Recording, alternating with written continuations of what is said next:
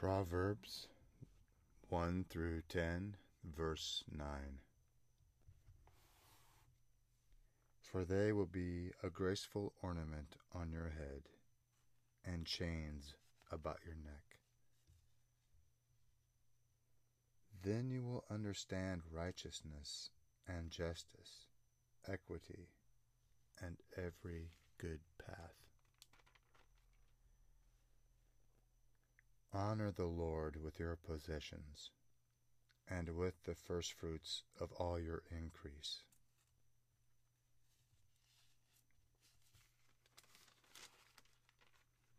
She will place on your head an ornament of grace, a crown of glory she will deliver to you. Lest you give your honor to others, and your years to the cruel one.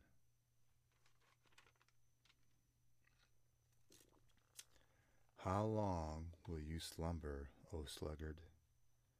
When will you rise from your sleep? In the twilight, in the evening, in the black and dark night.